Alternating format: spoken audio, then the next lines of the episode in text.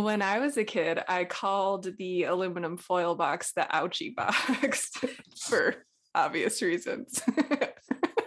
and just the other day, I was trying to get like the last little bit off of the roll of aluminum foil, and I was kind of like clenching really hard, and my hand slipped, and I cut my finger on the ouchie box. So my a recent experience with aluminum foil is the fact that it's the winter, so everything is like statically charged. Mhm. Um, and at the store, all of the shelves are made out of metal. Um, and my cart is made out of metal. Mhm. Um, so everything I touch trying to like personal shop for is just being zapped. Um, and Mhm. it's great. But I, I grabbed aluminum foil the other day and it was like a triple shock. it hurt so fucking bad. It is so scary when you get a really bad shock. It's like, oh my God, you remember that like you can get electrocuted? I had to shake out my hand. It hurt so bad. It's fucking scary. Like when that that just like takes a hold of you and you're like, oh my God, like I forgot that this is a thing that can happen to people. And it's so funny to me that as kids, we like went around and touched like the electric fences on pastures and stuff for like fun. Oh yeah. It's like, what the fuck was wrong with us as children? Fucking kids, man. Um, speaking of kids, it's really fun to be married to a man. I highly doubt that, but continue. but especially a man with um who has ADHD and is unmedicated because you will find things around your home like this this little number. It's a back scratcher hmm that he was using to play with the cats apparently. I think i'm always kind of like a sherlock holmes walking around piece my it all own together. house, trying to piece together his movements what he was thinking at the time like i'll find a pair of scissors in the bathroom I have to do that with myself though. yep i used to have to do it much more often if you know what i mean in my uh, undergraduate days just to figure out what was going through my mind um i remember one time we had a we had a party. We had we like hosted a party at our apartment and the next morning i woke up and i was like going to get some breakfast in the kitchen. And i saw my like really nice like glass um it was like a beverage dispenser kind of thing. It, it looked like a big mason jar and it had a Mhm. little you know and um it was like broken and sitting next to the recycling or whatever. I was like really upset about it. I was like who broke that fucking dispenser? And my roommate was like oh that was so and so you were totally fine with it last night. You kept telling him not to worry about it. Like we didn't think it was an issue. Should we have asked him to pay for it? I was like, I mean, I kind of would like 20 bucks.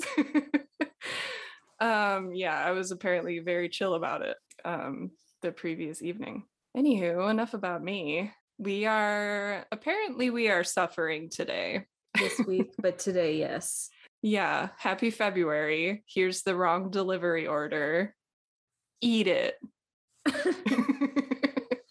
yes, we're gonna get horrible weather the Mhm. next couple of days, which I'm thrilled about. Mhm.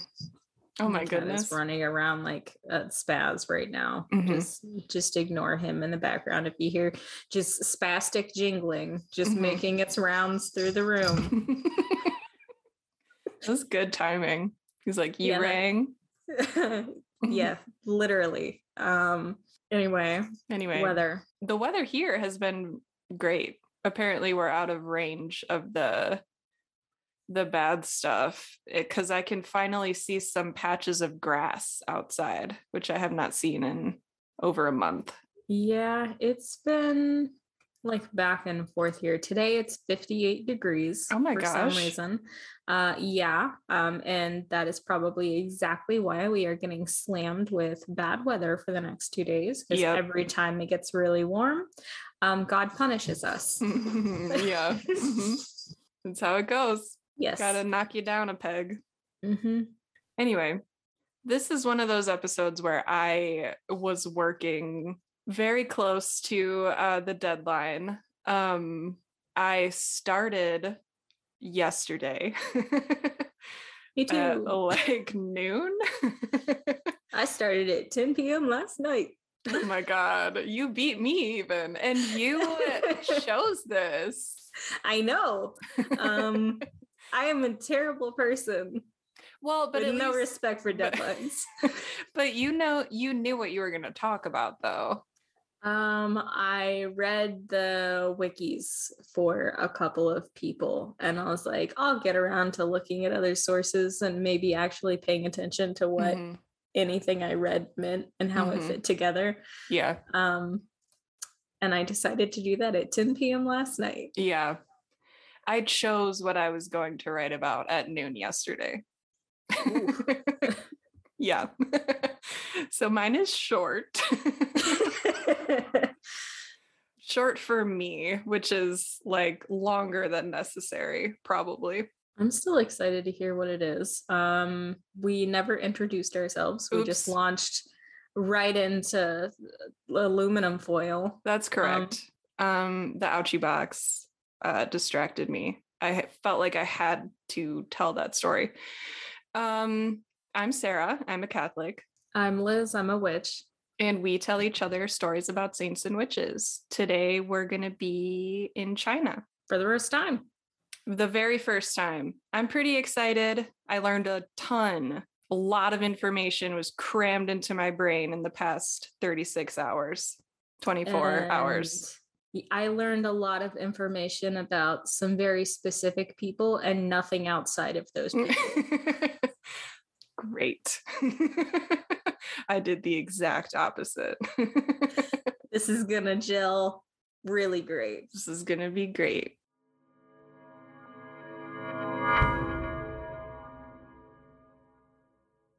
So I wanted to challenge myself to do something new this week instead of doing Europe for the 10 millionth time. Yeah. And I set my sights on Asia um, and I tried to narrow it down from there because Asia is very broad. Mhm. Um, and I thought about proposing Asia to you. I'm like, we're going to end up in very, like, vastly different places if I do that. Um, originally, I focused on Japan, but I couldn't find enough material in a cursory search. Um, and through forums researching Japan, I happened upon a story in China um, that when I read the wiki, as I always do to get my feet wet, I knew that I had hit a gold mine of a story right off the bat. Ooh. So, like a couple paragraphs and I'm like, I don't even have to read the rest of this wiki. Like, I know right now that this is a story that I have to tell. That's the best. Yeah. And to see that, like, it just kept going like on and on and on, I'm like, there is so much to work with here. Yeah. This is going to be fantastic. You get your like grubby little paws all over it. I love that feeling. My little raccoon hands. Just digging through those details. yep. Um, my story comes largely from the wikis of the people involved today because I got into things like the Encyclopedia Britannica and like academic sources, and they were just so dry Mm. compared to the wiki. Yeah. Um, like television shows out there wish they had as many twists and turns and as much drama as these Wikipedia pages Mm. they wish they had the pacing of these Wikipedia pages.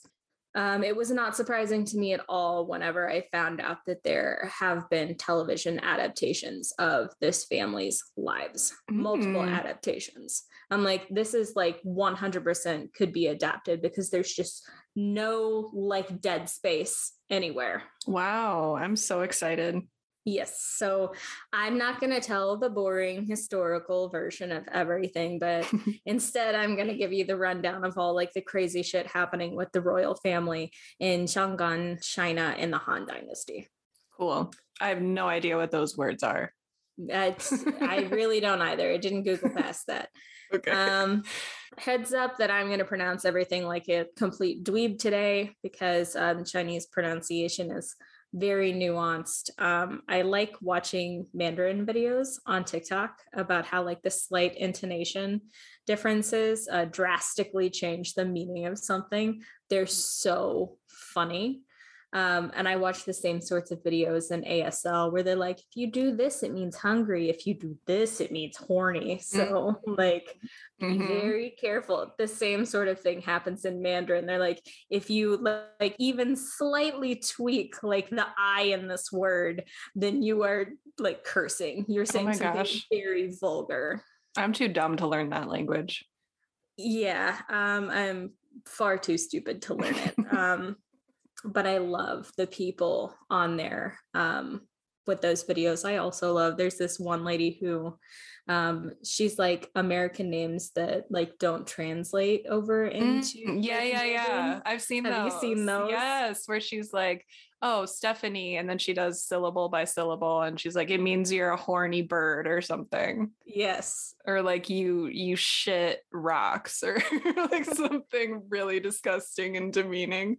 It's so funny. Yes. They're so funny, but it's yeah. stuff like that where, like, if you slightly tweak something, then it's that extremely vulgar phrase. So, um, I'm very sorry for like my butchering of names today. Um, and if it means that I'm saying something really vulgar, I'm sorry. It's okay. I it. I'm sure I'll do it too. Um, so we are in 156 BCE today, which is about 100 years before Caesar's conquest of Gaul. Hmm. Um, and I think, and correct me if I'm wrong, because my memory is Swiss cheese, um, that I've only been in BCE before to talk about the Celts and the Druids. The Celts, I, the Druids, um, there was the story in Greece. I can't remember if that was BC or not. That's true. I have been in Greece. I don't remember when that was. That was an old one, though. I remember mm-hmm. that was a long time ago. Mm-hmm. I don't deal with a lot of early history. Um, that tends to be more of your area than it's my area. Mm-hmm. Um, I think Egypt was the oldest story I ever told. Yeah, um, probably. Yeah, with the pharaohs. So I think this is this is back there, not the oldest, but one of the oldest stories I've told. Mm-hmm. In 156, Emperor Jing is on the throne. His father is Emperor Wen, who has since passed. Um, hence why Jing has risen to emperor. Mm-hmm. But back when Emperor Wen was still in power and Jing was but a simple little crown prince, heir apparent, whatever, no bigs, um, mm-hmm.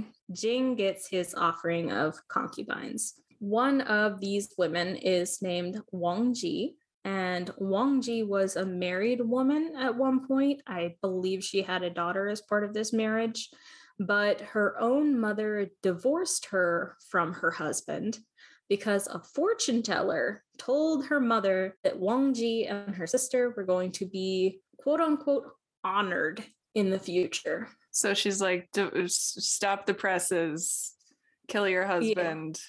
She's like, your your husband is just like, there's not enough honor coming from this. Like, we can do better. Whoa. Better. Okay. Um, and I like to think of Wang Ji's mom as like a Kris Jenner type, um, because her mom struts Wang Ji and her sister out in front of the crown prince.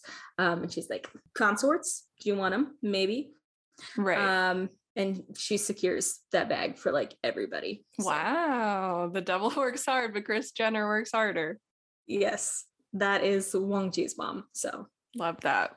So Emperor Wen dies, Jing rises to power he marries Empress Bo, and Wang Ji, now a royal consort, gets pregnant with the future Emperor Wu, who is said to be Emperor Jing's, I think, 10th or 11th child.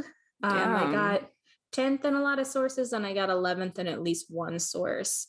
Um, so he's getting very busy with his consorts. Yeah. Um, because he has no children with his wife. Hmm. Wait, he's already married and he just so he does he want a consort because he has no children with his wife? Consorts are a very big part of this story and they're very like normalized. The mm. way that I kind of understand it is just like they're essentially like it's a way for mo- more families to gain like leverage. Okay. Um so it's kind of uh, like Henry VIII's court situation a little, but it's still not even that rigid. Yeah, they are like these are official positions, so it's not like a bunch of mistresses that he's secretly keeping. They Got are it. royal consorts that he officially has. They have been announced. They are known. Um, his wife knows about them. Public knows about them. Um, and Is it anti-feminist that I think I would really enjoy being like a royal consort? I don't think so because the women in this story, and you'll kind of see this, use this as like a way to have power in a system in which they do not have power. and to just like live a life of luxury, I feel like. Mm-hmm. Like that sounds great to me. But sorry, 100%.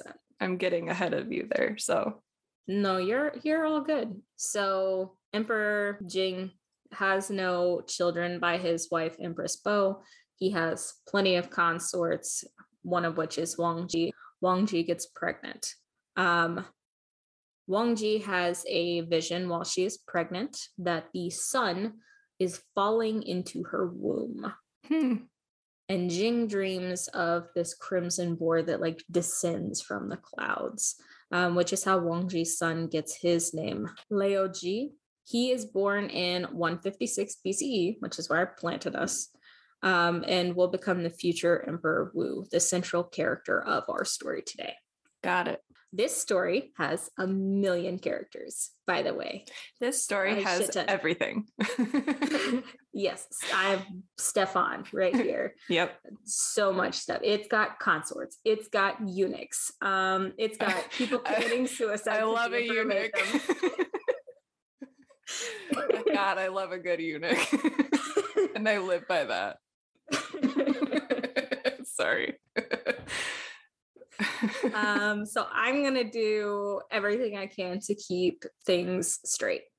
Um, that said, introducing a couple people immediately. Emperor Jing's sister, Princess Piao, um, who I'll just call the princess for simplicity, so it's one less name to remember. Um, and another of Emperor Jing's consorts, Lady Li. Lady Li has a son with the emperor, and this son is the current crown prince, heir apparent, all that fun stuff. But Li is kind of a jealous bitch. Mm. Um, she does not like Jing's wife, doesn't like the other consorts, does not like the princess because she procures consorts for her brother sometimes, which is weird to me. But Yeah. whatever. yeah. hmm I think it would be very strange if I just gathered up a bunch of women for my brother to maybe hmm impregnate. but Right. And be like, oh, he would love you. That's Mm. very strange to me. I don't like that. No. Anyway, um, Li wants to be Jing's one and only, his favorite. Um, and she is looking forward to becoming the empress when Jing finally gives his wife Bo the boot because she is not giving him any kids, and that makes her ultimately useless. Ouch. If she if she can't further the royal bloodline, then why is she there? yeah. All this said, Princess Piao has a young daughter she'd really like to marry to one of her brother's sons because sometimes the quickest road to power is incest. And you can quote me on that. I mean, it's true. Historically, it's very true. Yeah. Uh, so the princess approaches Lady Li. Hey, does your boy, the crown prince, want to marry my daughter? You, you want to arrange that? Maybe that sound good. Um, and Li, who hates the princess because of that whole consort procurement thing, is like, you can fuck right off. Um, no, no deal. Not gonna Mhm. happen. The princess is very angry and she's very humiliated that um, she's been rejected like this, that uh, her daughter is not going to get to marry the crown prince. Um, and she decides to try arranging a marriage again. This time, she sets her sight on consort Wang's five year old son, Leo Ji, at a gathering. Okay. She picks up her nephew in her arms and asks if he wants to marry his cousin, the princess's daughter, Qin Jiao. Estimated to be in her mid teens at this time. Um, she's young, but she has to be old enough to be of marriageable age. So she's estimated to be somewhere between like 13 and 15. Okay. The story goes that little Leo brags at five years old that he is going to, quote, build a golden house for Jiao. That's cute. I'm sorry. It's- I have to say it. It's adorable. It is. Um, and apparently it becomes this becomes like a very famous uh like colloquialism, essentially, a very famous saying. Hmm. Um, but it's ironic in the way that I understand it. I didn't write any of this down. Um, so I'm just trying to remember that uh this is like in the context of like i'm going to make her my wife i'm going to put her in a golden house but the way that the saying is understood now is like i'm going to make that person a mistress and like give her all the best shit so mm. like it has been Mm, warped over time That's interesting. yes um consort Wang overhears like all of this this whole exchange um, and goes to the princess and in a move straight out of her mother Kris Jenner's playbook, um, match makes her son. Says that she would love it if her son and the princess's daughter could get arranged to be hitched in the future. And so those plans are made. In the meantime, the princess enacts the second part of her little scheme um, to get some power for herself making sure to constantly shit talk Lady Li for being that jealous bitch that she is. Okay. She goes so far as to suggest to her brother, Emperor Jing, that imagine it, dude. You get rid of your wife, make Lady Li Empress, and then you die. Lady Li is going to become the Empress Dowager. Her son is going to be emperor, and she is going to make the lives of your consorts and their children miserable. Yeah.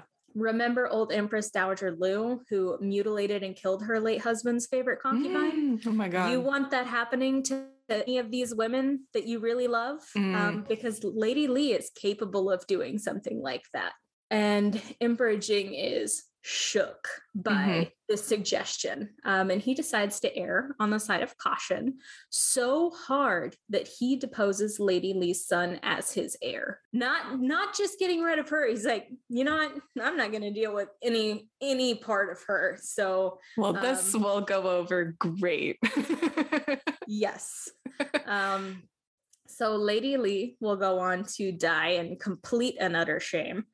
Um, and her son, as part of a later misconduct charge, will be forced to kill himself. oh my god. Yeah, so he is like out of the picture. His mother is out of the picture. Wow.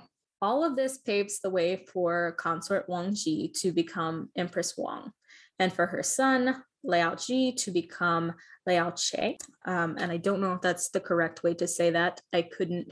It's one of those that I didn't know what accent was supposed to be on it, and, and it changes things. Mhm. So You probably Um, just called him like a baboon or something. I probably did. I'm really sorry. it's okay. Which is funny because his original name means like boar. So oh, I just thought of the first animal. yeah, so he's not boar anymore. He's baboon. Um, so sorry. whoopsie. That's kind of um, I don't know. Uh, Maybe it's lateral. Maybe they're on the same level. No, I think I would actually rather be a baboon than a boar. baboons are mean. Yeah. They're, they're really fucking mean. I feel like they're I'm- smarter though. I am terrified of baboons. I never want to be like in the wild confronted with a baboon. Oh They no, they'll rip face your off. they'll rip your fucking face off. Exactly. Um, I am scared shitless of baboons. but a boar would not be great to meet in the wild either. No, but I could climb a tree to get away from a boar. Mm, that's true. A baboon could fuck your shit up in yeah, a tree. I'm not getting away from a baboon. yeah. That fucker can run and he can climb, and Yeah. I'm not good at either. true. Yeah. Okay, fair. Fair. I accept that. Okay, so um, Leo, uh, he is now crown prince, um, and he ascends to the throne at age 15 when his father, Emperor Jing, dies in 141 BCE, and he becomes Emperor Wu. And his cousin wife, Qin Jiao, becomes empress. Okay. I am not going to get much into Emperor Wu's actual like reign. This story isn't really concerned with his expansion of China or his military movements or his adoption of Confucianism as an imperial doctrine. I will say that he came into power young and that he didn't have as much of a voice as he wanted because of powerful women in his life, like his aunt slash mother-in-law, the princess. Gross. Um, then you also have his mother, Wang Ji, and uh, because now she's the Empress Dowager. Mhm. And then you have his grandmother, the Grand Empress Dowager. Um, and she is known for imprisoning people that Emperor Wu goes to for advice anytime that it conflicts with her own ideologies. I like her. yeah. So I think she's like a Taoist or something, and he's like a Confucianist. So okay. anytime he goes to like his own like school of thought, she's like Mhm. imprisoned. Um, goodbye. I just got so excited that I knew those words and like had like the vague idea of what they meant. Yeah, like my whole face lit up. I was like, I'm smart. so it's a bunch of petty shit like that where he's Mhm. supposed to be in charge, but he's young and she still has a lot of influence. yeah. Um, so his early reign is definitely shaped by this atmosphere. hmm Emperor Wu develops a bit of a complex around control and secrets, um, especially as pertains to the people he employs. Betrayal is grounds for execution. Um, he's also, by some sources, fascinated with immortality and is on this constant quest to achieve it, consulting with magicians. Um, did not write this down, but at least one source said something like he was so convinced that he was going to like achieve immortality that he invested like so much into like the mortal world because he was very convinced he was never going to have to leave it. Got it. Um, he will, to jump ahead briefly, in his later life, go on expensive magical expeditions that not only stress the treasury, but stress the people who host him to the point that they will commit suicide because they are ashamed that they cannot provide for the emperor and his like people. Oh my God. And he doesn't really care. He, He, just is keeps doing it. Toxic. Red flag. Yeah. if a bunch of people just tend to kill themselves around you whenever Ma- your Maybe you're the name is mentioned. or- And he's just like, wow, I run into a lot of really weak people. It's oh like, oh my god, look inward. self-reflection. Please look inward. like those people are like, all my exes were crazy. It's yeah. like, if every one of your exes was crazy, every single one, and go to therapy. Big red flag. Yes. Um, to hop back to where we were at, Emperor Wu is noted to have been very in love with his cousin wife, Empress Chen, um, but she has yet to give him any children, despite seeing doctors about her issues conceiving. Hmm. Because Emperor Wu is already being emasculated by his grandmother, who is imprisoning his supporters she doesn't like, and generally doing nothing to dispel these rampant rumors that he's going to be deposed as emperor. Mhm. Um, his inability to produce an heir with his wife is not helping things. yeah. Empress Chen does not want Emperor Wu to have consorts. Um, she's very possessive of him. Um, but fears of the royal bloodline withering gives the emperor's enemies serious ammo to want to knock him off the throne and replace him with uh, like a distant uncle. Okay. Because of this, Emperor Wu has to rely heavily on his aunt slash mother-in-law to play mediator for him with his grandmother, so Hmm. he doesn't get his ass kicked out of the palace. and the princess, who is a material girl first and foremost, Mhm. um, uses this as an opportunity to manipulate her nephew into giving her all of the things that she wants. Mm. Love that for her. So, like you said, we talked about how like women use this as a way to get what they want. She is absolutely using this entire situation um, that she has uh, put together to her Mhm. advantage. Material girl. Yes, that is Princess Piao, 100%. Um, Emperor Wu is fed the fuck up at this point with his aunt, grandmother, and wife.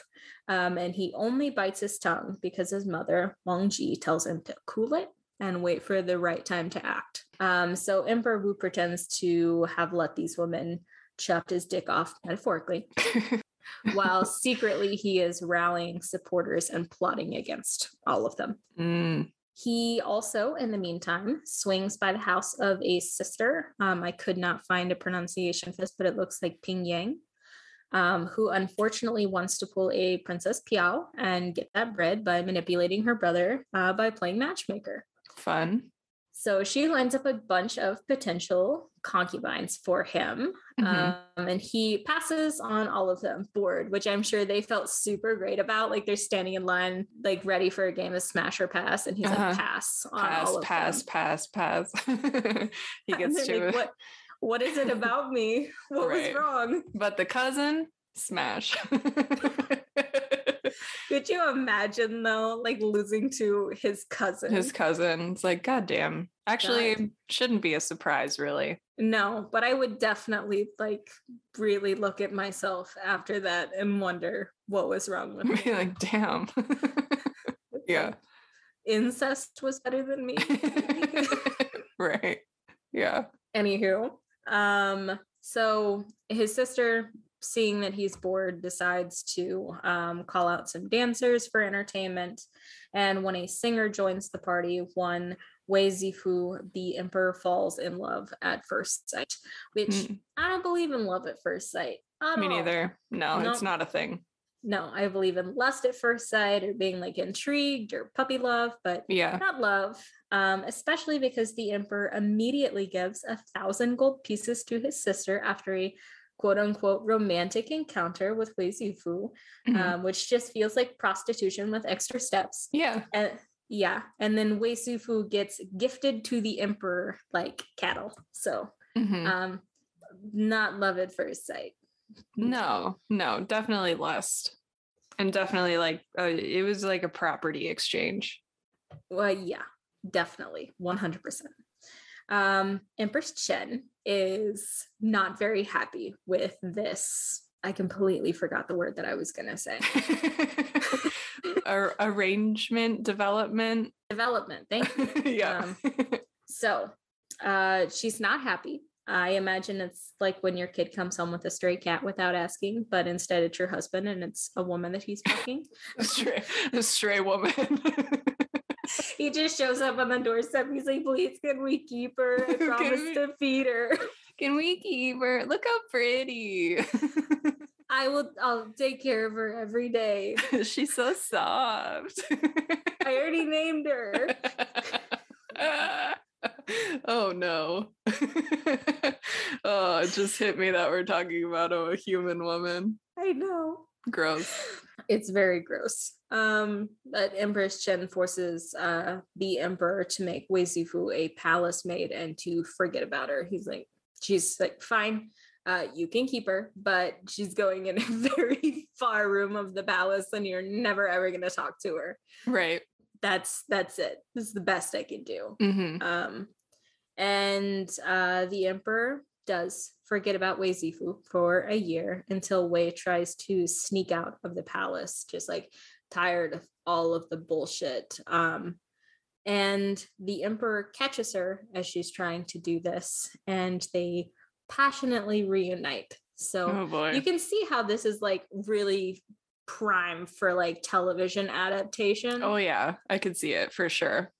Definitely. This is great. I'm I- watching the movie in my head right now. Yes, it is Yeah. great. The pacing is great. The twists are great. There's romance. Mhm. It's just fantastic. Yeah. Um, so after they passionately reunite, Wei Zifu quickly becomes pregnant. And this cements that one, she is now the emperor's favorite woman. And two, Empress Chen is entirely at fault for why she and her husband could not conceive, which does help the emperor's reputation. Okay. Jeez Louise. So, a series of things happen over the next few years. The emperor's aunt, enraged that he, like the emperor, betrayed her daughter, uh, sends men to kidnap Wei Zifu's brother and murder him. What? Yeah, a He didn't plot. do anything. no, But it's like, I know how we're gonna get back at that man stealing bitch. We're gonna kill her brother. Oh my god. This is literally like Game of Thrones. It is. It's so good. Um, but this whole plot is thwarted when the brother's friends come to his rescue and they Oh. save him. Well, that's good Uh, for him. Yes. Later, uh, Wei is publicly announced as a royal consort, so everybody knows about her. This is very embarrassing for Empress Chen. Um, several of Wei's family members are given important positions among the emperor's staff, and they prove worthy of these positions. And Wei gives birth to three daughters. Wow. Empress Qin, who has been abandoned by her husband and is no longer visited by him, threatens to kill herself multiple times to Mm. get his attention. relatable. It does not work. Uh, also relatable. JK, JK, JK, JK. I would never. Um, and she does spend a ridiculous amount of money trying to cure her infertility, but it's ultimately pointless because her husband isn't sleeping with her anymore anyway. Ay, ay, ay. Um, so she's just really desperate to get him back. In a last ditch effort, she turns to a witch named, I'm going to say Chufu because I don't know how to say it. Um, she turns to this woman for a love spell to get her her husband fall back in love with her Mhm. and a curse so that she can like condemn all of the emperor's consorts. Okay. So this is the two things that she wants that she thinks is gonna like get her back to where she wants to be. It's the one two punch. It's the old razzle dazzle. These two perform rituals together, which include, but are not limited to, Chufu dressing up as a dude and the two of them sleeping together. What? It feels very much like Chufu is a lesbian who tells Chin, Oh, yeah, this is definitely part of the magic. Just trust me. And Right. Chin's like, Well, you are the expert. If you say so, twist my arm. Oh my God. That is a fantastic subplot for the series. Yes. I'm telling there's just it was so juicy. Every paragraph I read, it was like, I have to tell this story. It's Yep. so good. It's so good. Um, this witchcraft is unfortunately discovered. Mm. Um, and a prosecutor, Zhang Tang, whose wiki is also a trip and a half of secret plots and corruption and ins and like suicide Mm. like it's also like it's would make a great whole like other subplot Mhm. um i'm swear to god you cannot click on any of like the blue names in the wiki and be disappointed like nobody is uninteresting Nice. um this dude investigates the case somehow he ends up sweeping like 300 people into it as accused individuals uh i don't know how he manages to do 300. 300 extra people Oh my God. um, whatever.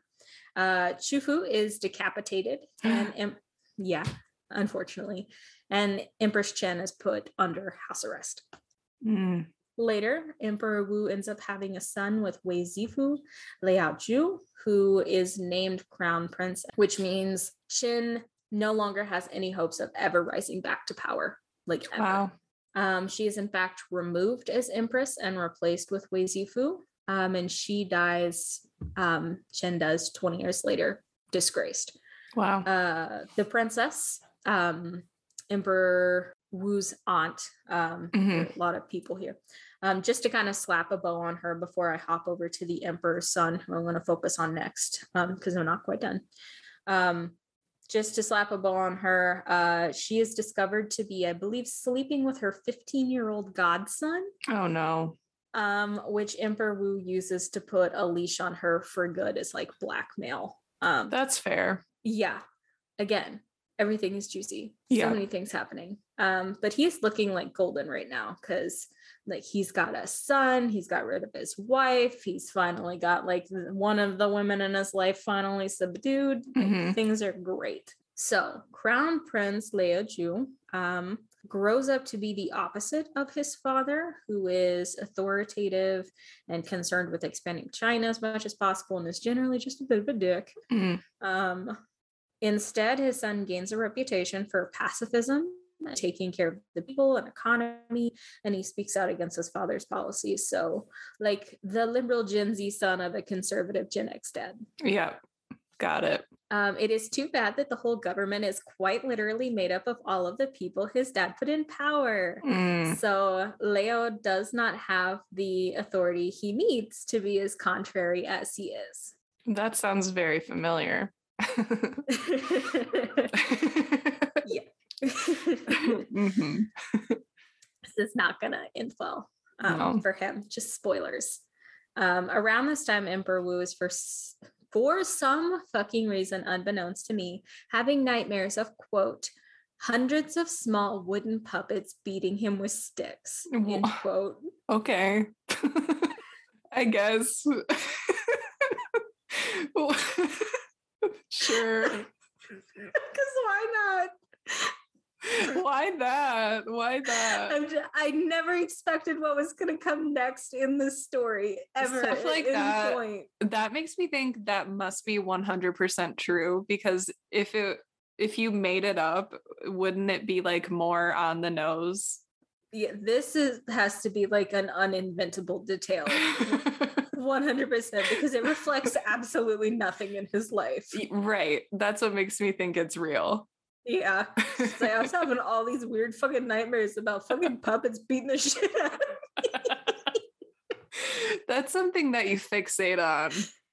And you yeah. tell like everybody in your life, you're like, oh my God, I cannot escape the, the puppets. Yeah. Well, the thing is, he ends up thinking that it's witchcraft because somebody's mm. targeting him with witchcraft. That's why he's having all these nightmares. Wow, it must be really bad. It's really bothering him. Um, so he is like mongo paranoid about these people close to him plotting against him with witchcraft to the point he executes entire families and clans. Oh my god. Wipes people off the face of the map. Because um, of the puppets. Because the puppets beating him with sticks. Good lord. Uh, and I'm imagining like the punch and Judy puppets, like the the sticks. Yep. Mm-hmm. Yeah, I'm there. So them. yeah. Um, he even goes after two of his own daughters for witchcraft. Um, and while all of this is happening, Wei Zifu gets old. Um, and the emperor trades her in for a younger model, of picks his favorite, um, who gives him a son that she is pregnant with for 14 months. Um, it's math ain't mathing. no, there's a lot of stuff in this story that I haven't mentioned. I can't remember if this is the consort that the other mythical thing is, but there's one of his consorts that gets her name from the fact that she was like born with a closed fist and her fist never ever opened up until she met like Emperor Wu and he massaged her hand and it opened and inside it was a jade hook. That um, is the hottest thing I've ever heard in my entire life. Yeah, which she her name translates to like um Lady Fist or Lady Hook. Um, Lady Fist is Lady Fist. Chef's kiss. I'm obsessed with that. Lady. I love it. I can't remember if that's this consort, um, but it might be. So there are a lot of things like the 14 months that like there are some mythical elements to the stories. Yeah, I like that. Um, but this whole 14 month pregnancy um, reflects like another very famous emperor in the past was um, mythically also um, like a 14 month pregnancy. Okay.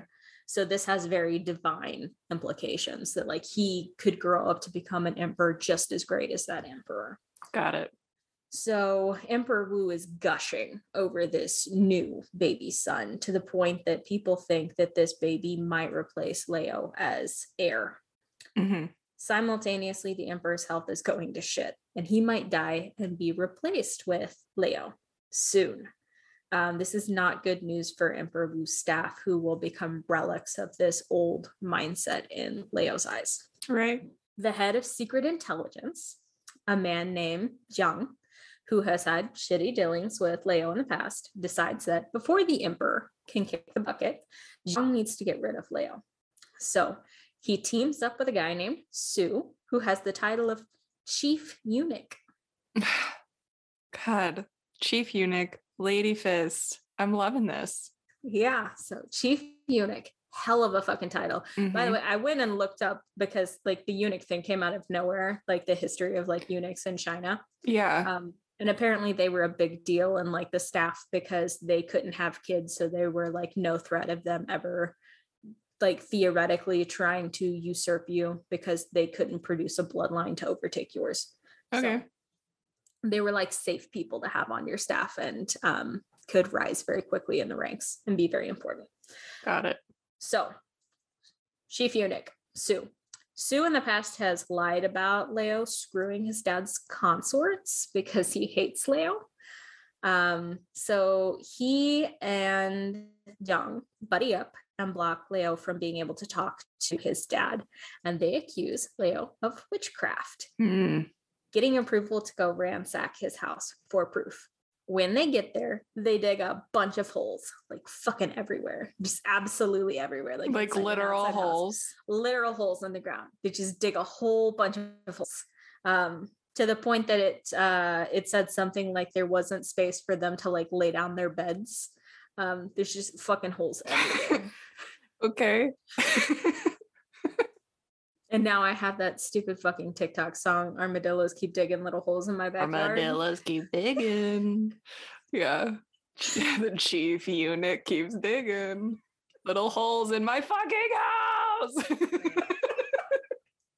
no, that's infuriating. It is. Um, and Leo is like, "Mm, they're not gonna find anything. But what they're doing, digging the holes, is they're actually planting dolls and weird occult stuff everywhere to frame Leo, who panics when they start to find all of this proof on his property. Right. Um, so he decides that his only recourse is to literally race Jiang and Su to his dad's palace to see who can unseat who from power first, which I think is really funny because we've talked in the past about like um, who can write like a strongly worded letter before who. This is like he's gonna try and knock me off of like my throat. I'm gonna try and get him removed from staff. I mean, it's like the whichever side of the story you hear 1st Mhm. Sometimes that's the one that sticks. So it makes sense. So that is quite literally what they're doing. Tr- just trying to race and tattle on each other first. Boys. Yeah. In the race, Leo has one of his men impersonate a messenger and sends them to Jiang and Su. This man saying that he is a member of Emperor Wu's staff and he's coming from the palace. Um, when really all he is is a plot to ambush Jiang and Su and arrest them. Mm. Su escapes, but uh, Jiang is captured, and Leo executes Jiang. As Su flees to the emperor and lies that Leo has begun this rebellion to overthrow his dad, Leo goes to his mother, Wang Ji, who gives him her palace guards and advises him to rally supporters because shit is about to hit the fan. Mhm. Emperor Wu is really reluctant to believe Su because remember that Leo has that re- reputation as being a pacifist. Right. Um, and it's really working in his favor in this case. Mhm. So the emperor sends someone to fetch his son and bring him back to the palace to explain himself. Um, like, there's no way that my son's gonna overthrow me. Just, just go get him, and he'll tell me what's going on. Mhm. But instead of fetching Leo, this man who also dislikes the crown prince simply lies that the prince tried to kill him and he barely escaped with his own life. Oh, good lord. I like to imagine that he just like left the city on like a three day bender, came back, rubbed some dirt on his face, fucked up his hair, and went inside. He's like, Holy shit, you will never believe the day that I've had. Right. No idea what Leo just tried to do to me. Right. And everyone's like, Oh my God, oh my god, tell me everything. Yeah. Emperor Wu does end up believing this man, and so he launches forces against his son. Yeah, yeah, yeah. Leo makes a lot of last ditch uh, feudal maneuvers to save himself. I cut those out. They are very interesting, though. It's a lot of like trying to get somewhere first and being subverted. Um, they do battle for five days, um, but all Leo has are palace guards and his buddies. Um, and Emperor Wu obviously has some really high ranking people on his side. Right. Um, Leo escapes the city with two of his sons, but his mother, for supporting him um, and giving the palace guards to him, is executed. Of course. So is Leo's entire family, minus his grandson, his infant grandson, who is thrown in prison. Oh my gosh. A baby. Yeah, and I don't think the baby's let out of prison either. It What? later just says he's languishes in prison. Oh no. Yeah, so they just slaughter his family and throw like the months old little baby in prison. They're like, You're Mm. gonna learn today, son. learn what? He's, He's just like eating his own fist. right. Um that's sad. It's very sad. Why didn't they just kill the baby too? Like why'd they make it suffer? That's I sad. It's terrible. Leo hides with a shoemaker, but he really hates imposing on his family. So very much the opposite of his dad, who was like imposing on all of those people to the point that like like killed themselves. Yeah, yeah. Leo is like, I hate the fact that I'm like such a burden on your like small little family that doesn't have a lot of resources. I'm so sorry. Um, and when he tries to get help from one of his old friends instead, it accidentally exposes his position uh, where he's hiding. Mhm. Subsequently, soldiers raid the shoemaker's house, killing him, his family, and Leo's sons. Leo is forced to commit suicide by hanging, and his body is turned over to his dad for reward money. Um, really love that.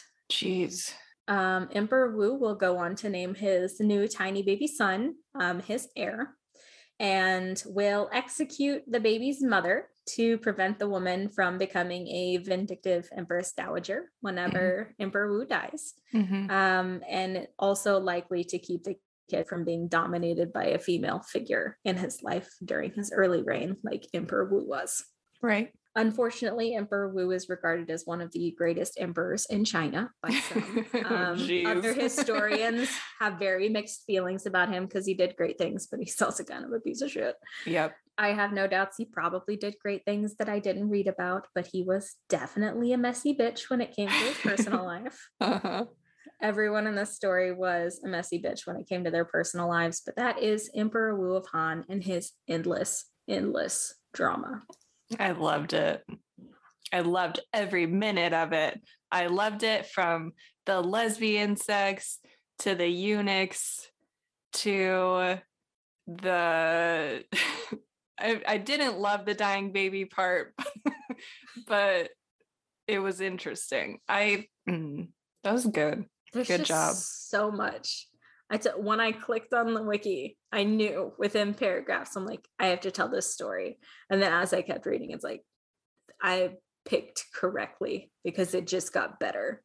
the consort storyline is so good and if you were to adapt it you could have so many like different perspectives There are literally so many things that could be going on at the same time because Mhm. so many of this stuff is running like um concurrently uh like all of this stuff with the witchcraft with empress chen going on at the same Yeah. time that all of this stuff is happening with emperor wu Mhm. and then you've also got the person who prosecuted um empress chen he had all of that crazy shit happening in his own life where Yep. he was running a lot of like scammy shit um there's just literally so much. Everyone's backstabbing everybody. There's romance storylines. Yes. love it. It's just great you gotta write it. You gotta adapt it. Um i'm gonna leave it to the people who already adapted it to television. Oh awkward. You you mentioned that already. Well because like um i think i don't know if all of them are um i think all of them are chinese oh that's important. Yeah. Um because one of them at least the entire wiki was in chinese. The other three just based on like the cover art it showed um it looked like they were also chinese adaptations um which like they can do it a lot more like respectfully than me not even knowing how to pronounce the names correctly I suppose. yeah, I suppose. Have you watched any of the TV versions? Um, I did not go looking for them. 'cause like I said, I started doing this at 10 p.m. last Yeah, right. Haven't really had a chance. We Um, should look for them and we should have like a watch party. I would be really interested to see um how they adapted everything because um I have never really gotten into like live action like Chinese, Japanese, any kind of stuff. Um like foreign films or television. Um, I think I've watched something that was Turkish once. I don't think I've watched anything Chinese. I've seen a few Japanese movies and TV shows. Um, like uh like I've seen Rashomon and I've seen Lady Snowblood, but that's pretty much the extent of it. Also, I watched the show Terrace House, which is like mm-hmm. a fun reality show.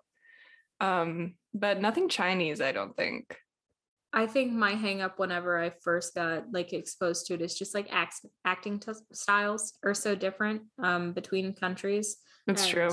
One of the reasons that I listen to um, that I watch anime in Japanese and not English is because like they're much better voice actors for it than like we are. yeah. Um, like 100% yeah. their whole selves into it. Um but like that shows like again like the differences in how we approach things. Right. Um and i was just been exposed to so much like american tv that it's really hard to sometimes watch foreign shows and to um get over that little hang up yeah that's true terrace house is good because it's very it's a reality show but it's mm-hmm. extremely calming to watch because it's just like these people's everyday lives. But the only Have difference is about that one. Probably. I talk about it a lot because I really, really enjoy it and I highly recommend it. It's one of those things you can have on in the background because really not much happens, but it's just like really, really calming. Yeah. Anyway.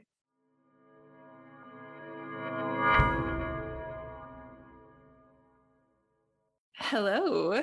Um welcome to whatever this story is going to be. Um, I'm not quite sure. Maybe it'll work together um, with yours, and maybe it won't at all. Um, it's not really related in any way. You went very old, and I'm going very recent. So I know next to nothing about China except for where it is on a map. I also know next to nothing about China, especially about the Catholic Church in China. Um, but I learned. So I didn't you, even know there was a Catholic church in China. Well, I know that there probably has to be, but it's very complicated. Um, well, it's not that complicated, but the history is uh, fraught, I would say. I imagine so. Yeah. the Catholic Church is like, hmm, what would it be like if we just invaded a bunch of places and made them believe what we believe? right. Yep. uh huh. Uh yeah, that's what happened. Um so I don't even really have to go. But it looks different in every single place. Sometimes, like with the Native Americans, um, the Native Americans just eat your heart um because mm, they absolutely reject that. yeah. Um, this one's a little different. Um, I don't know if there's any heart eating. I didn't stumble upon any heart eating, but I did stumble upon other forms of torture and execution. So, um, and it's always fun when the Jesuits are involved. They just, they know how to have a good time. They really know how to make literally any situation more complicated and scary and just over the top. They just like see a stick of dynamite on the ground and they fucking light it on fire. I too can make every situation more complicated than it was initially. Same. Yeah, we both have that talent, I think. Like last time when we were guest speakers um, for a Zoom class, you mm-hmm. cleaned your bathroom and I shaved my legs. But what was really funny is that my mom showed up like two days later and she walked in my house and she went to the bathroom mm-hmm. and she stepped out and the first words out of her mouth were your bathroom's really clean. Hey um you did a good job. I had to explain why it was the cleanest room in my house and how it possibly related to guest teaching. It doesn't but it does not. it doesn't to a normal brain at all but you have a special brain. My mother does not have a special brain. She was right. very confused. Yep. now that I've thoroughly insulted you, let's get started. I didn't mean it as an insult at all. You just have a spicy brain. It's okay. I, I like my spicy brain. Yeah. It's way more interesting than non spicy brains. Right. That is correct. Um, okay, today I'm going to talk about what the Roman Church calls the martyr saints of China. So, already from the get go, it's a downer. Um, spoiler alert. That's what we do here. That's literally what we do. Um, although I don't think your story was that much of a downer, but maybe it's just baby in prison. it was so long ago. I can't be responsible for that. I can't feel bad about that. If I go feeling bad about literally everything that happened before Christ, I can't I can't be upset about all those things. I do feel bad now that I'm saying it out loud for that baby, but um I have very limited empathy. right, it's being used up constantly by like everything yes. that's happening now like today. I have a old classmate who's always on Facebook having mm-hmm. a mental breakdown about like all of the people that she even vaguely knows who are sick and like she's a paramedic so all of the cases she's ever remembered and then she just randomly sees stories on facebook and she's like i have to pray for this person because this is so tragic i'm like how are you not emotionally exhausted all the time. Maybe that's how she gets each one out of her system. Like as it arises, she's like, okay, I must share. And then maybe she doesn't think about it after that. I don't know. Just seeing her stuff all the time, I'm like, you are exhausting me. Yeah. I don't care. How do you Right. Like how do you hold all that in your brain? How are you ever happy? Yeah there you need a balance you can't just be like consumed with dread all the time yeah so i have to joke about the baby in prison i cannot be sad about the in prison baby right it was a million years ago literally i don't know how long 2020 how, how does the common era work beats the fuck out of me i forget every single time that the counting is backwards I'm like, uh, oh, wait. Me too. Like I look at you... like go ahead. No, I'm like the numbers being before the other numbers yeah, messes yeah. me up every yeah, time. Same. Looking at like when people were born and when they're dead, I'm like, how did they die before they were born? Right. Look, we maybe uh, history was not the best choice for us, but but we're here and we're here. we did commit um in a big way almost 50 episodes so mm-hmm. here we are. Um all right so teach me about those pesky jesuits. The pesky jesuits and the martyr saints of china these are 120 saints who were kind of like all lumped together and um canonized by pope john paul ii in the year 2000 it's a lot of saints it, it is a lot. So they span anywhere from the 17th century to modern day, specifically around like 1930 um, is the cutoff, I think. So, and we'll see the timing of that, like why why it's those um, why it's that span as we go along. So 87 of the 120 were Chinese Catholics, and 33 are Western missionaries. So most of them were martyred during the Boxer Rebellion of 1899 to 1901, which is one of those things where I've always pretended to know what it is. Um, I'm like, oh yeah, the Boxer Rebellion. Everybody knows what that is. I've never heard of it. I think I learned about it in AP Euro in high school um, and then just completely vanished from my brain. I now know what it is, thankfully.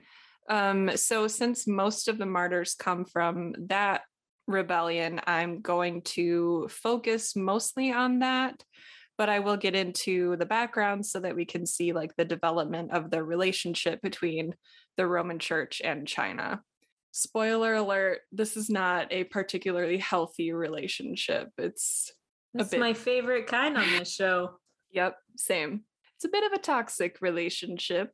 Um so let's start with the first recorded arrival of catholic missionary priests in china which was in the 13th century they probably arrived earlier or somebody i'm sure arrived earlier but this is the first recorded appearance The first priest was Giovanni de Montecorvino, I think. Um, he was an Italian Franciscan who came to Khanbalik. That's my best guess. I could not find a pronunciation. Khanbalik was the city center of what would later be known as Beijing. This is back when it was like um, under uh, Mongol rule and it was called the Forbidden City. Um, that was in 1294. After only six years there, Giovanni had converted an estimated 6,000 to 30,000 people. I could not find like a credible source for that estimate. And it's so wide of a gap that I literally don't know what to do with that fact, but um, I found it. So I am passing it along like a good uh, reporter. So now we skip ahead to the Jesuits. Um, a long time ago, I talked about St. Ignatius of Loyola. Um, he was the one with the Plato leg and one of the main founders of the Society of Jesus. In that episode, I mentioned that one of his best friends, who he studied with in France, where the order was founded, um, and one of the co founders of the order was St. Francis Xavier. When I started my research and I saw his name pop up, I was super excited because I was like, cool i can only focus on him and i can ignore all this like historical context that i don't understand. That will be great for me. Um but i can't focus on him because he never actually reached mainland china he was supposed to he tried his very best but he just couldn't get there that was in 1552 he died on, I forgot to look this one up, it blended in, so I didn't see it. He died on Shangchuan, I think, island, which was the only place in China where Europeans were allowed to stay at the time. Foreign influence was definitely still, oh, I skipped a paragraph. Oops. I've never done that before. It's kind of exciting the first time it happens. I was like, oh, oh my goodness, something different. Okay, no, let's hop back just a second before we get to the Jesuits. Um, over the next few centuries after that first priest got there, the missions declined in China because of the overthrow of the Mongol Yuan dynasty by the Ming dynasty in 1368 the Ming regime put a lot of pressure on foreigners like Muslim, Jewish, and Christian people to assimilate into the native culture. Because of this, we've lost all reliable information about the practicing Christians who remained in China. Either they were exiled, they were executed, or they assimilated and just like either practiced their religion in secret but didn't spread it, or just gave it up. They're just like, fuck Christianity. I would rather like be alive. Um, now we skip ahead to the Jesuits. Francis Xavier tries to go there in 1552. He dies on the island in the south of China because that was the only place that foreigners were allowed to be. Um, foreign influence was still unwanted in the 16th century. I respect that though. Like you can have this island and that's it. Just you can have one you know one. one little place one corner. Stay in your corner. Um yeah. When i tell my cat not to get on the table and he like steps a paw onto the table it's like no. Mm-hmm. and, and he just slowly retracts it. Good. You can stay out. Yeah same yeah i respect that too i think i read that the portuguese were a big presence on that island um, it was pretty much just like the Jesuits that were there were just hanging out with the Portuguese colonists. They're just chilling. just chilling. Um, so in 1582, which was 30 years after Francis's death, two Italian Jesuits show up. Their names are Michele Ruggieri and Matteo Ricci. These two guys, this power couple, would come to represent the new quote unquote China mission that the Jesuits were determined to successfully undertake. So they were determined to adapt their approaches to reach both the common people and the educated classes. So in letters that Ricci sent to like the big Jesuit houses in Europe asking for more priests to be sent to China, he said that these priests should be not just good men, but, quote, men of talent, since we are dealing here with a people both intelligent and learned. Shocking for a European to say that about a place he's like sent to colonize. It's really the bare minimum, but like back then, that's pretty shocking. So, this new wave of missionaries were extremely devoted to the cause, as Jesuits are. These, they have their life mission basically and and they'll die trying to achieve it. They're scary people.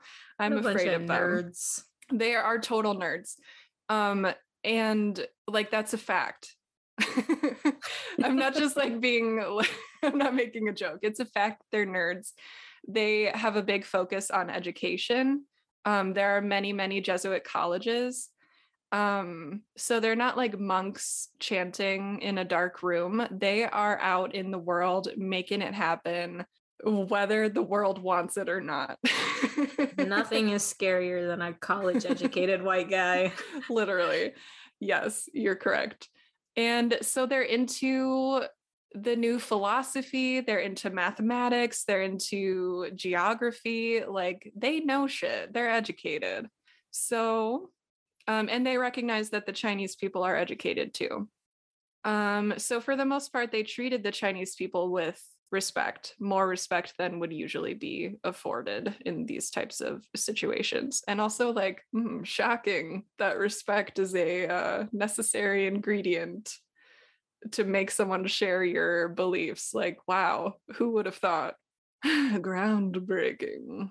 So, and yeah, they went to China with the expectation that they would die in China. Um, they would live the rest of their lives there, except for if they had to go back to like beg for more money or something. Many Jesuits were accepted in the courts of the late Ming dynasty simply because they were interesting. Um, like I said, they were willing to exchange ideas with the Chinese people. They translated Confucius's works into different European languages, and they shared with the Chinese the European systems of astronomy, mathematics, and cartography, among other things. In one instance, a Jesuit correctly predicted an upcoming eclipse that Chinese astronomers hadn't anticipated, which opened the door to the complete reworking of the Chinese calendar using Western techniques. So the Jesuits in the Ming Dynasty are like mostly cool. Efforts were made to understand one another, dialogue is respectful. The Jesuit mission actually became fully integrated into Chinese imperial life. Jesuits were given jobs as mechanics, musicians, artists, and many other jobs that required technical expertise. And the development of Catholic Christianity in China was a great example of like cultural and artistic. Um, why didn't I write this down?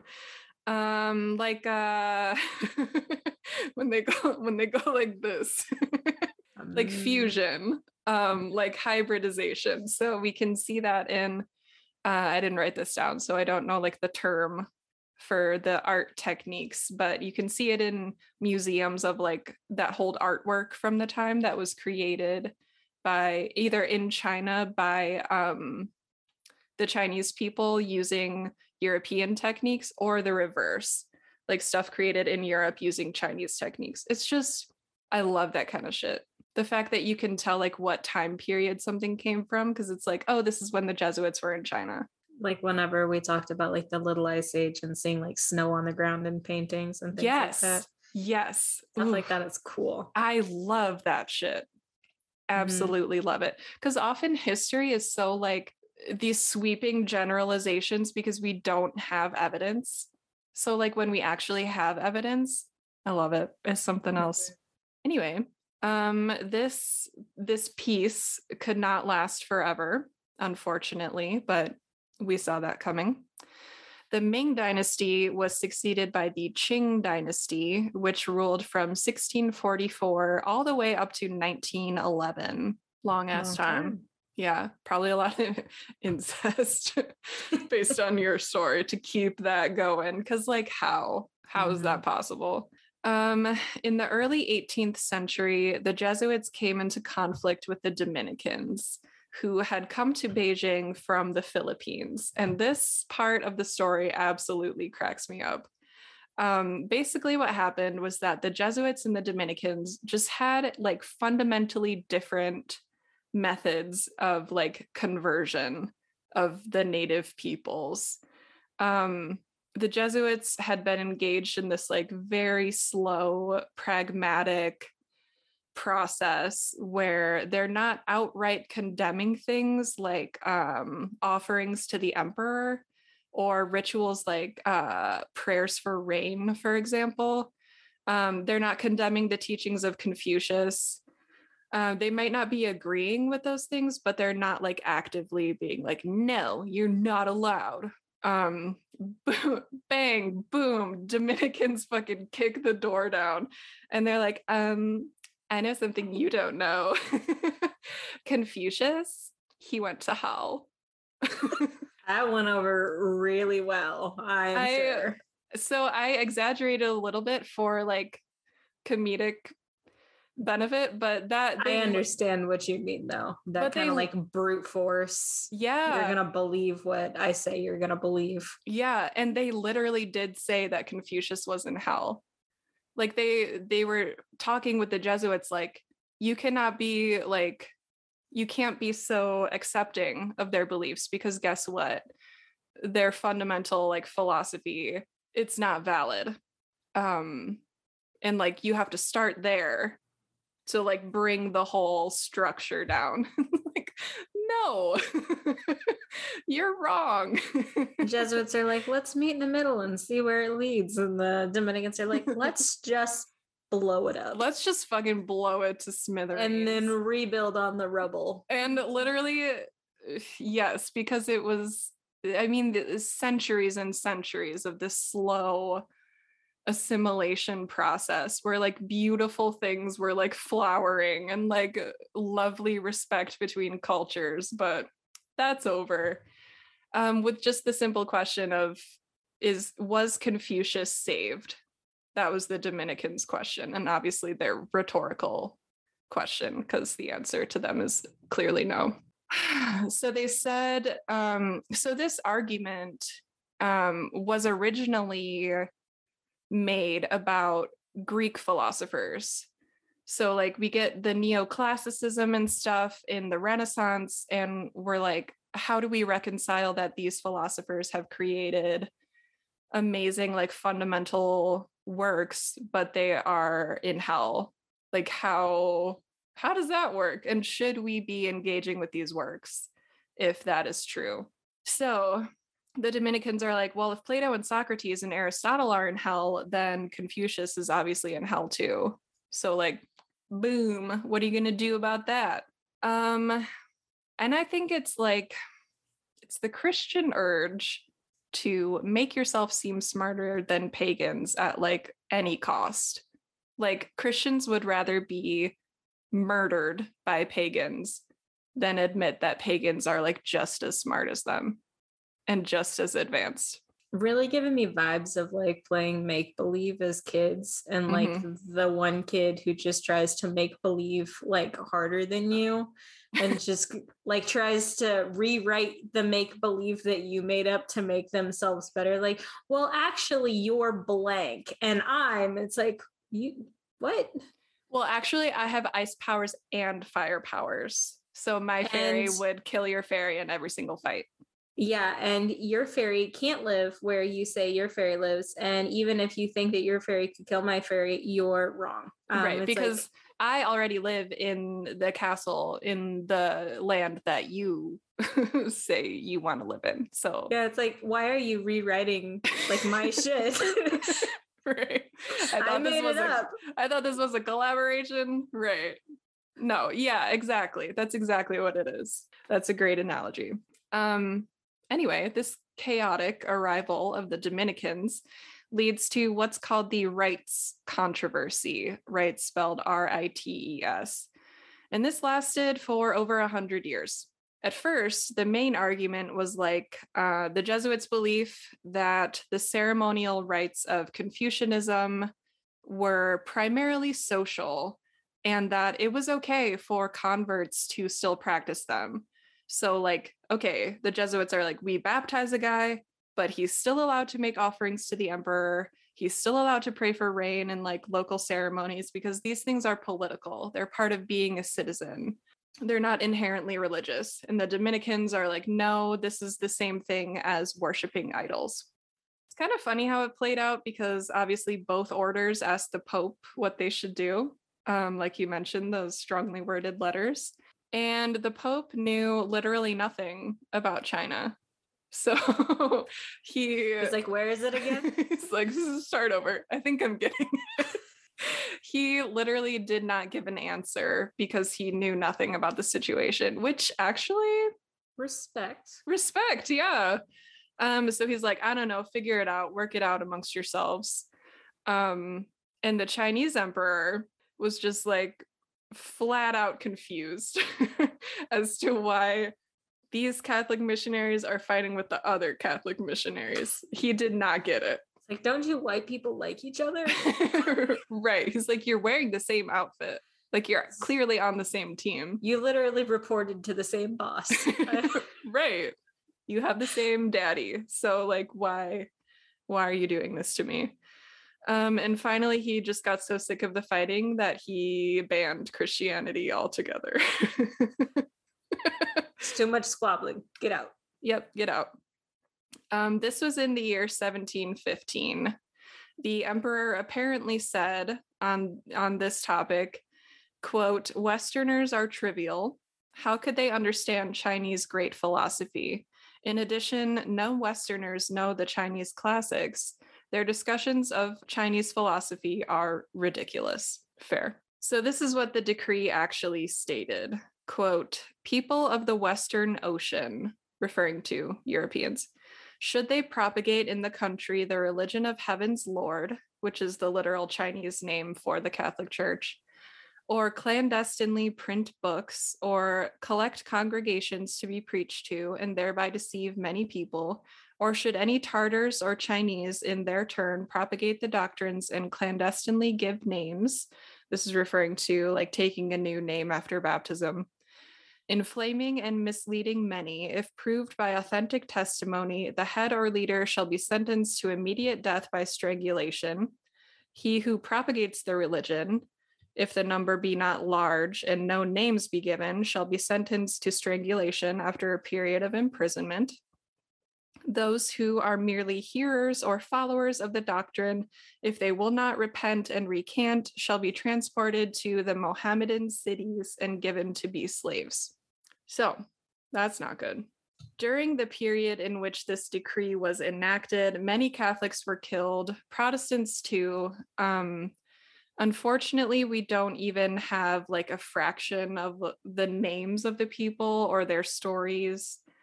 Um, but briefly, there's a few notable ones from this period. Um, there's the French priest Francois. I can't pronounce the rest of his name. Um, he had been a missionary in China for 30 years in three different provinces until he was betrayed by a fellow Christian, arrested, tortured, and finally strangled in 1820. So this decree was in effect for a long, long time, like over 100 years. Um, there was also Peter Lu, a Chinese Catholic. He was arrested in 1814 and exiled to the region of Tartary, where he lived for 20 years.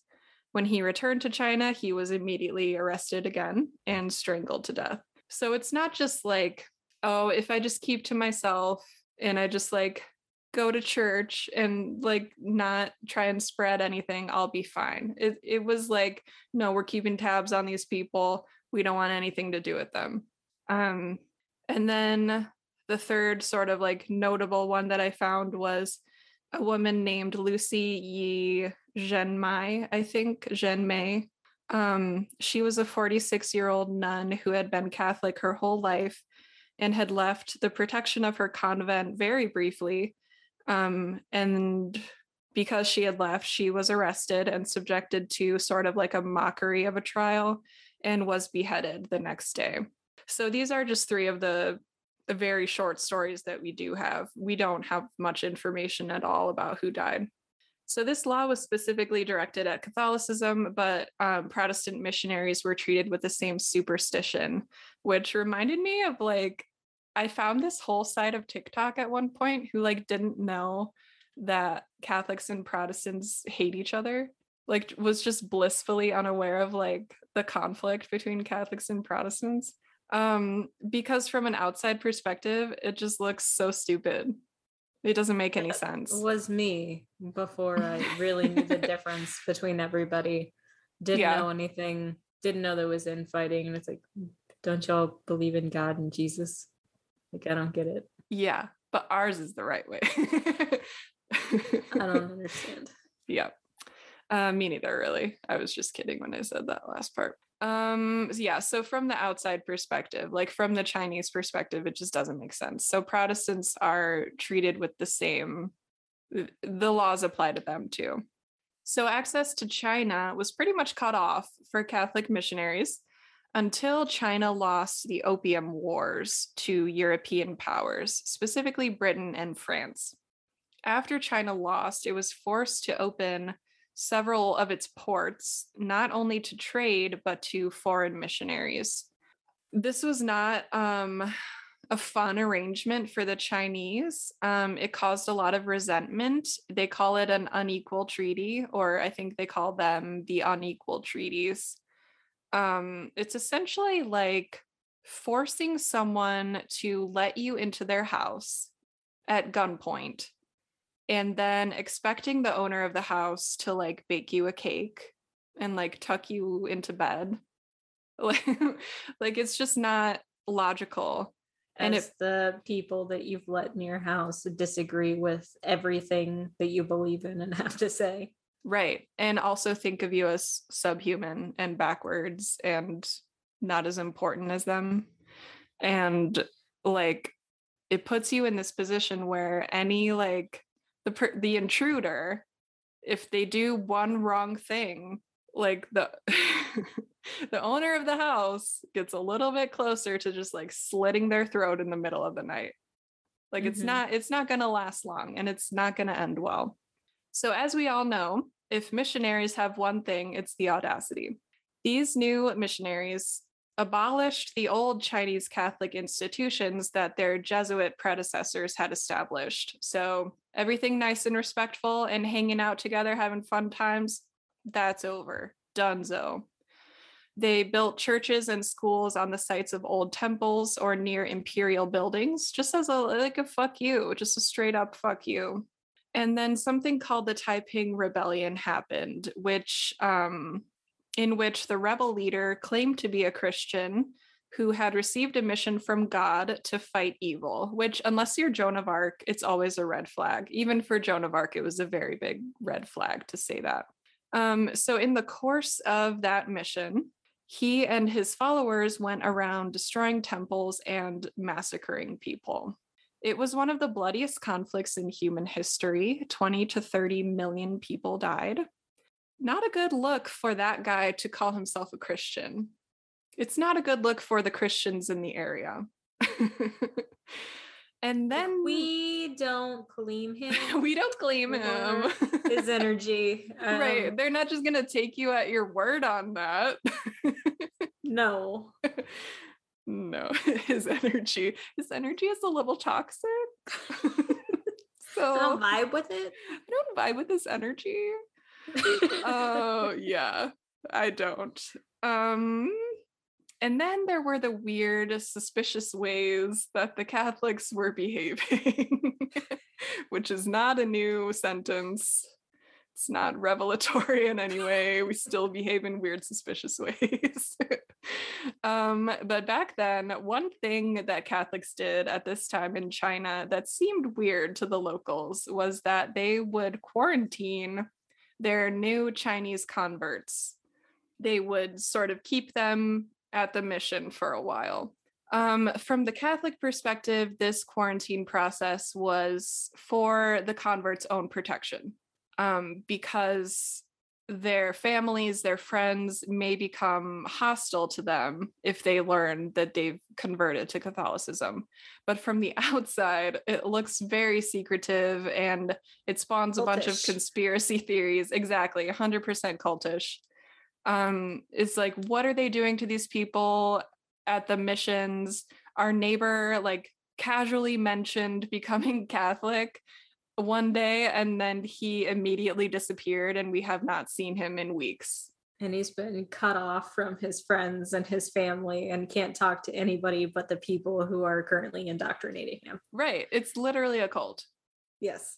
Well, I mean, all religions are, but no, it doesn't look good.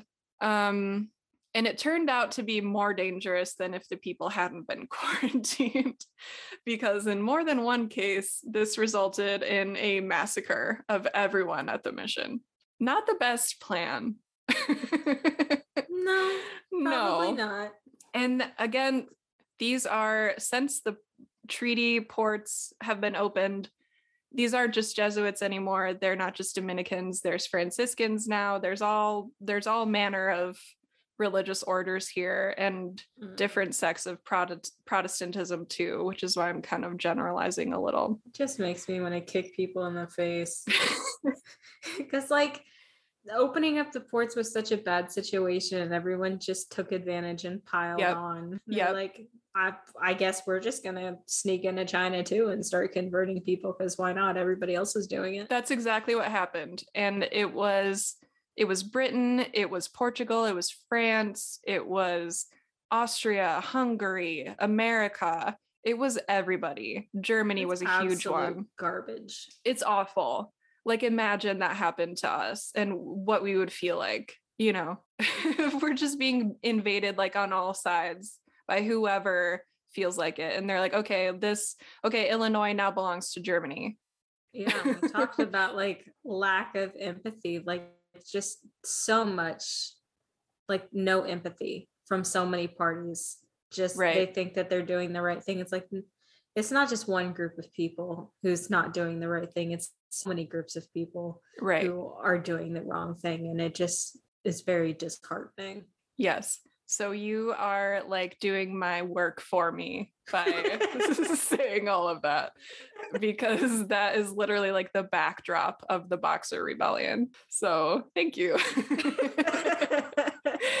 yeah. So this is this whole array of shit. Like the aftermath of the opium wars, the anger and resentment that followed, and then you add in, you sprinkle in, sprinkle on top of that a series of natural disasters, a cycle. Oh, no. Yes, yes, As we've seen with witch trials, natural disasters are the straw that broke the camel's back. yes, 100%. So the Yellow River was going through a cycle of drought and flood, drought and flood. Neither are good, obviously. Together, The extra bad. extra bad. So famine, plague, Sure, there are plenty of bugs. Yep, the works. Yep, mosquito-borne diseases. Um, and then on top of that, we have propaganda cir- circulating about the foreigners and about Christians um, that just turn into outright calls for violence against Christians and foreigners. All this culminates in the Boxer Rebellion. It's also known as the Boxer Uprising or Insurrection or the Yihuetan, I think. Yih- Yihetuan, I think, movement, which refers to the name that the Boxers called themselves, which means um, the righteous and harmonious fists. So back to more fists. More fisting. More fisting. Can't have enough fisting. All you can eat fisting. I hate myself. Please, no. I know what you're about to say. Please no. I'm not gonna say. Okay. I'm just gonna let that sit with me for Let it second. sit. Let it marinate. yes. Gross. I disgust myself. Um anyway, the Boxer Rebellion. Um, this was an anti-foreign, anti-colonial, and anti-Christian uprising that began in 1899. Not long ago at all. The militia were called the Boxers in English because their members practiced martial arts, which at the time were known collectively as Chinese boxing pretty fucked up. but they just generalized all the different schools of martial arts and called it Chinese boxing because that's the that's not racist. not at all. And that's like the frame of reference that they have, which is kind of funny if you think about like an old timey like 1920s boxer guy trying to fight like Bruce Lee like the boxer would always lose. At least it's Chinese boxing, not like Chinese fisticuffs or something. fisticuffs. yeah, true. It could be worse. So, yeah, that's why that's why it's called the Boxer Rebellion. So, in most cases, these boxers were young males who lived in the inland regions of northern China, which was one of those areas that always has some bad shit going on. Some places are just fucking cursed northern China was constantly plagued by social unrest, religious conflict, martial law, these natural disasters. It's not a peaceful, chill place. They had just come out of the Sino Japanese War as well. Like, it, it's not good. So they resented all the foreign influence that recent wars had opened them up to. They resented those unequal treaty terms and they blamed it all on foreign influence, which, I mean, Sounds right to me. So the rebellion offered these young men, many of whom were unemployed, who had lost their land to foreigners or their land had been ruined by natural disasters. It offered these young men, these very angry young men, the opportunity to take all that like pent up rage and channel it against Western colonists. So, what the Boxers did was they essentially just moved from village to village in northern China and then outward from there, just attacking and murdering foreigners. Especially, um, basically, they said the the the primary devil is foreign influence. The secondary devil is uh, Catholicism or Christianity in general. Um, so they would target uh, Christian missionaries and their converts, and their fighting style was characterized by a belief in their own invulnerability. So they would use weapons like swords and uh, rifles, but um, also during battle, they claimed to be possessed by their deities, which protected them from cannon fire, rifle shots, melee combat, all of the above. And they would kind of do these like really theatric, like um incantations during battle. Like it, it was very effective and intimidating. It kind of reminds me of uh the Celts a little bit and also of like berserkers. Um, yes. Like the Vikings. Yes, just kind of like Valhalla type of shit. And sometimes like their reputation is precedes them and is what is more terrifying than them. you are doing a better I'm job sorry. than me at telling the story. no, you're right though. Yeah, that's exactly what happened. So like their reputation would precede them and cause a panic and people would either flee or if they stayed they would just be massacred like it, i definitely know if somebody's like these guys who uh, get like possessed by deities and are yeah. invincible um do incantations in battle they're gonna come to your village i'd be like, like no i'm blowing my brains out bye that'll do it that'll do it don't See gotta worry about life. me. You do not have to worry about me. I'll take care of myself. Thanks. right.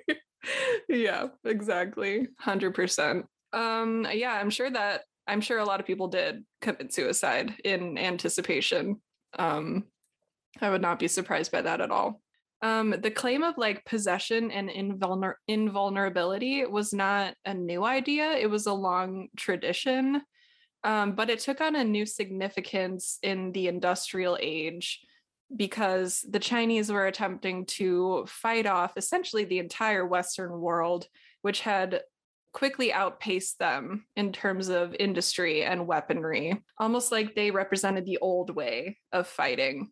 So, in addition to the spiritual possession, they claimed that they would eventually win the war because millions of soldiers would descend out of heaven to help them purify China of foreign influence.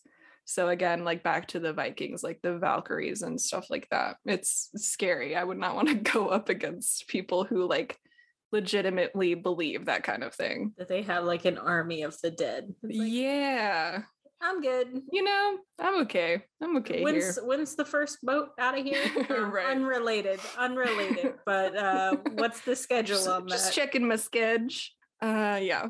The estimated total number of Christians killed during the Boxer Rebellion varies widely because the killings were so widespread and everything escalated so quickly. Like from beginning to end, this was two years, not even a full two years. So things escalated so quickly that accurate records couldn't be kept. But I've seen anywhere from 10,000 to 100,000. And that's just Christians. Um, many other civilians died as well. It was mostly Chinese civilians who died. These men were killing their own countrymen because it wasn't like, oh, we're Chinese, we're on the same side anymore. It was like, you have accepted like the devil into your heart basically so you're not worthy like you're we have to purify you by killing you that type of thing which obviously is like what happens all the time in war mm-hmm. um and it's like why war can happen when you when you think of people like that um mm-hmm. it's almost like a prerequisite for war anyway um I saw one source that said that, like, for every foreign missionary that was killed, about 200 Chinese civilians were killed. So, in the process of trying to find names or anything really about the Catholics who died, um, I found these groupings by village name or province name because every time the boxers came through a town, it would just be a massacre. So, there were the martyrs of Shaanxi and the martyrs of southern Hunan, who were Franciscan friars and their converts. Um, there were the Franciscan missionaries of Mary, who were a mix of seven French, Dutch, and Belgian nuns. Um, and I got stuck on this one group because I found the hagiography of the Mother Superior of um, this group of nuns, which was like a great find. I did not expect to find anything like that. Um, the Mother Superior of the Franciscan Missionaries of Mary was named Marie Hermine. I know that's shitty French. Um, Marie Hermine of Jesus. She was 33 years old when she came to the mission. In her hagiography is a copy of a letter that she had written to the Mother General of her order before she left for China. In the letter, she wrote, quote, I am intimidated, and I feel more and more my incapacity to fulfill the charge holy obedience has given me. The calm, the patient firmness, the solid virtues that the administration of a mission, and especially a foundation, demands. Have I them? No, a hundred times no. And I fear, I fear much that my lack of them may be an obstacle to the good of souls. I feel capable of obeying and doing all asked of me, but I have not enough firmness to direct. I'm glad to go to the missions the suffering for myself does not frighten me, but my unworthiness may perhaps not influence souls for good. If this is so, I beg you remove from me the chalice of superiority and trust the charge to one more worthy. Unquote. The Franciscan nuns ran a small school and orphanage in Taiyuan. Mother Marie Hermine's diary is pretty detailed. She talks all about the locals, um, the food they ate, which was really funny because she had a list of all the foods that they had eaten in one day. And she was like, We had this, it was weird. We had this, I didn't like it. and then the, the entry for like um, small Chinese cakes with pears, she wrote in parentheses, good. so dessert was her favorite meal. She's like, This, I could eat that the rest of this, not so sure. oh, that cracked me up. Um, she describes the conditions of their house and how they tried to improve it. It's a really nice window into her daily life. But so when things started to get bad, um, like when the boxer's reputation was preceding them, Um, the bishop told Marie Hermine that she and her sisters should change out of their habits, should put on plain clothes, and try to escape. But Marie Hermine refused. She said, "No, anyone who wants to stay wants to stay should be allowed to stay." Basically, so they all stayed, and they were imprisoned with their confessors, whom they were forced to watch being tortured and beaten before they too were executed. So all those nuns died. Um, they've since been canonized. With the nuns were 11 lay Franciscans, um, Chinese civilians, who were also killed, except for one who managed to escape. He hid under a piece of furniture, I think, and he's where we get the story from. So that's just one tiny account. Obviously, there would be lots and lots more if they had been recorded, um, but most of these incidents, uh, no one was left alive. And since most of the victims were Chinese, the Western sources often didn't report on specific instances in depth, even if they had the information. Just more racism. And then, of course, the obligatory mm-hmm.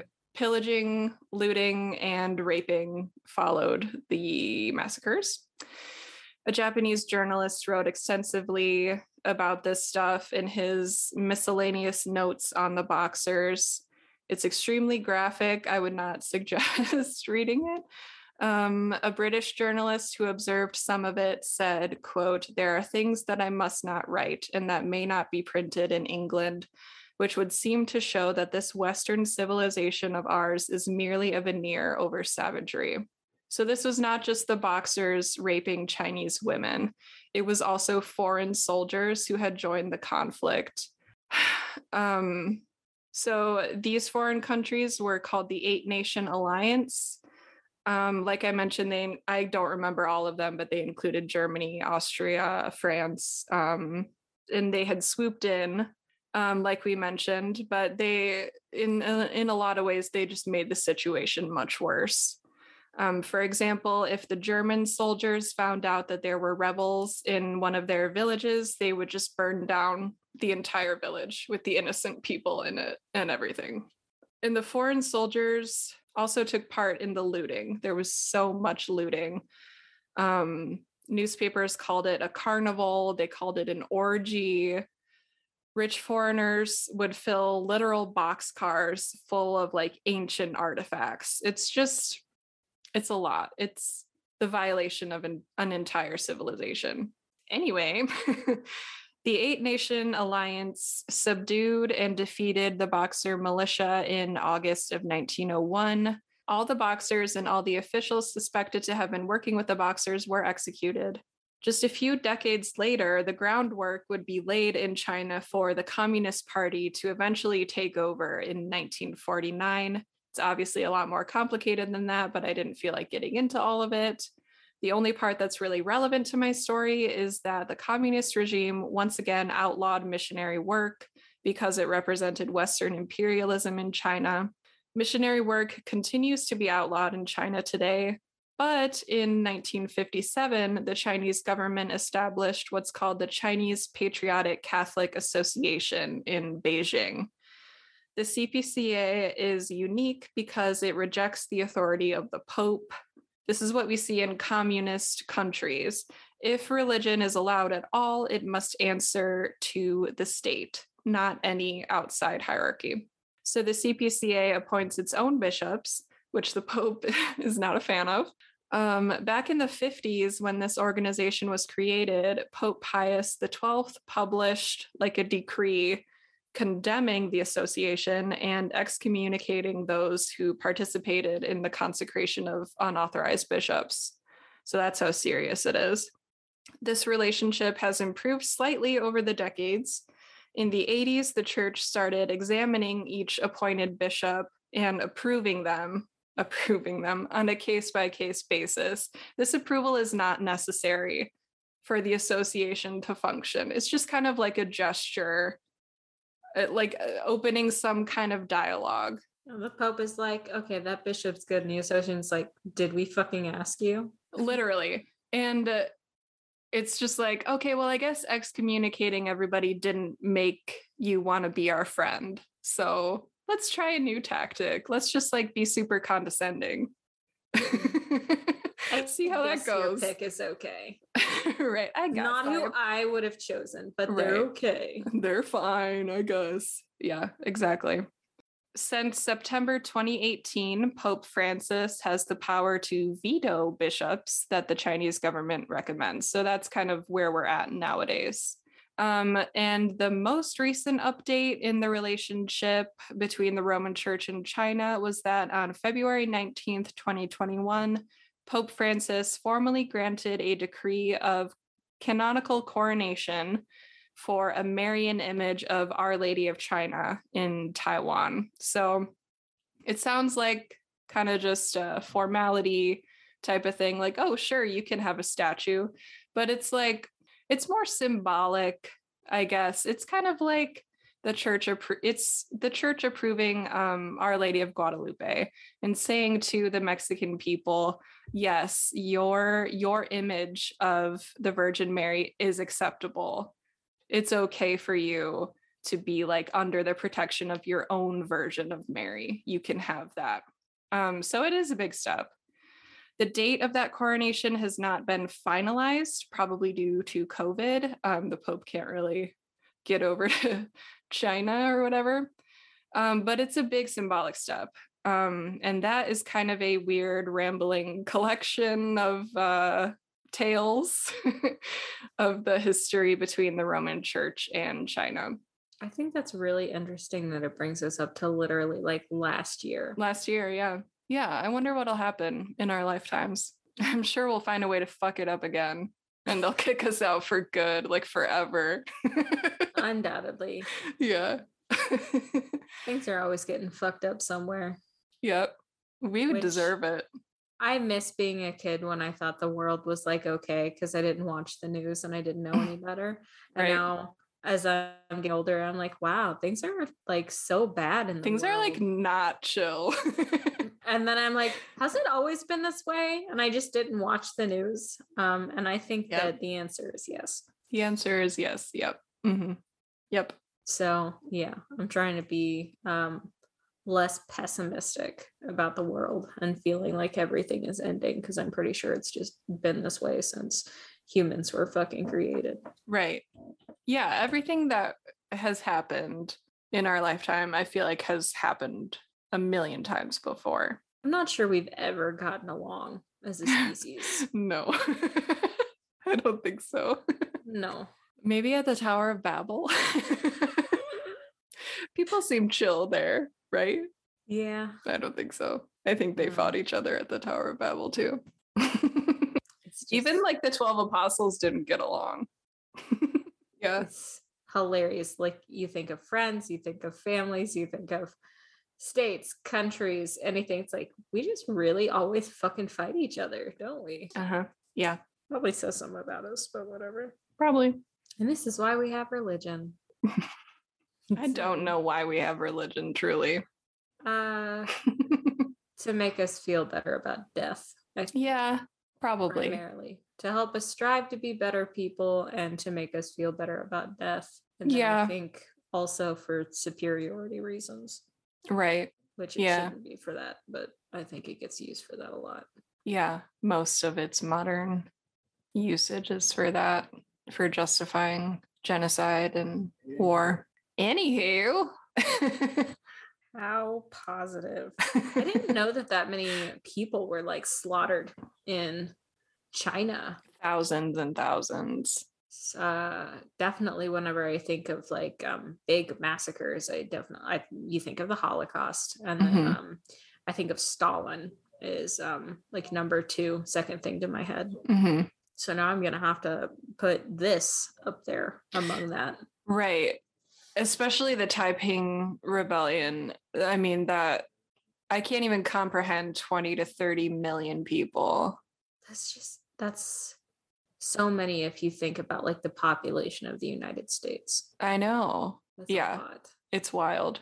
Let's Crazy. uh can we find a bright spot to end on perhaps? um your story was a lot more fun than mine. That always makes it story was really interesting though. Oh, thanks. Yeah. I like whenever stories just have a bunch of like fuckery going on. a lot of fuckery, a lot of Jesuit fuckery. There's a lot of fuckery going on in yours. Yeah, that's true. It's just everybody wanted a piece of the fuckery pie. Yep. The fuckery pie. Oh my gosh.